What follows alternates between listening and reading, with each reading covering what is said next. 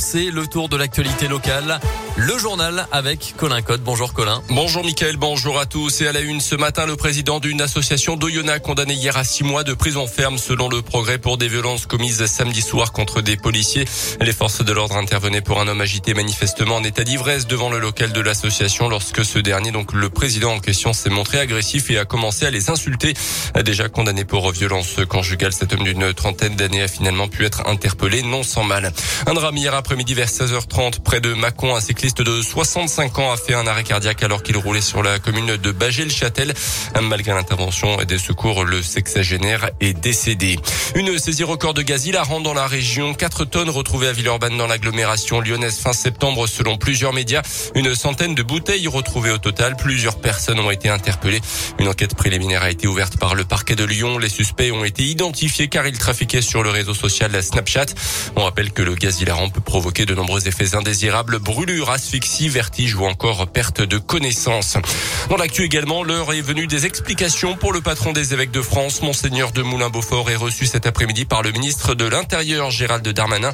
Le président de la conférence des évêques va devoir répondre de ses propos très polémiques après la publication du rapport Sauvé sur la pédocriminalité dans l'église. Il avait estimé que le secret de la confession était plus fort que les lois de la République. On rappelle que les conclusions du rapport Sauvé faisaient état de plus de 200 000 victimes de prédateurs sexuels au sein de l'église depuis 1950. Un dramatique accident de train dans les Pyrénées-Atlantiques ce matin. TER a mortellement percuté trois personnes qui se trouvaient sur les voies à Saint-Jean-de-Luz. Une quatrième victime est gravement blessée. Son pronostic vital est en jeu selon BFM TV. En bref, trois lycéens de la région parisienne en garde à vue après l'agression vendredi dernier d'une professeure en plein cours. Agression filmée puis diffusée sur les réseaux sociaux. Une enquête pour violence avec circonstances aggravantes a été ouverte. Le rectorat a déjà précisé que l'agresseur faisait l'objet d'une mesure d'un interdiction d'accès à l'établissement à titre conservatoire. Un conseil de discipline va être convoqué dans les prochains jours.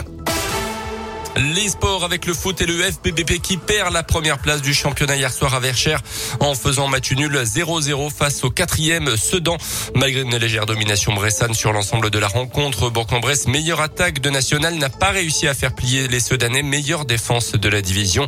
Réaction du milieu de terrain euh, du FBBP, Maxime Blanc. Ils sont vraiment venus chercher le, le point du match nul, donc euh, donc voilà. Après, on reste quand même invaincu, faut faut pas oublier ça. Mais ouais, ce soir, on n'a pas réussi à, à, faire sauter le, le verrou euh, ce d'année. On est sur 10 matchs euh, sans défaite. On va pas être trop gourmand non plus, mais euh, voilà, on l'a pas gagné. On a réussi du coup à le pas perdre parce que ils ont quand même eu deux trois contres où ils ont été assez dangereux. Voilà, c'est un point de prix quand même et euh, faut rester positif. Là, on a deux gros matchs qui qui arrivent après la coupe. Donc là, on va faire une petite parenthèse, mais, mais voilà, essayer de, de bien figurer dans la coupe et, et continuer sur cette lancée en championnat. La seule équipe invaincue en national après 10 journées, les Bleus veulent, vont mettre en parenthèse le championnat pour la Coupe de France. Déplaceront à Saint-Priest, équipe de National 2. Ça sera samedi à 18h avant un déplacement à Laval. Et puis les championnats de France de cyclisme handisport organisés le week-end prochain à Saint-André-sur-Vieuxjon. 150 coureurs nationaux représentant toutes les catégories de handicap physique, visuel et auditif seront dans l'un, notamment les quatre médaillés paralympiques de Tokyo, notamment le Lyonnais Alexandre Loveras, le Ligérien Loïc Vergniaud et l'Isérois Florence Joanny. Les courses en ligne débuteront samedi matin. Le contre-la-montre aura lieu dimanche. Merci beaucoup Colin.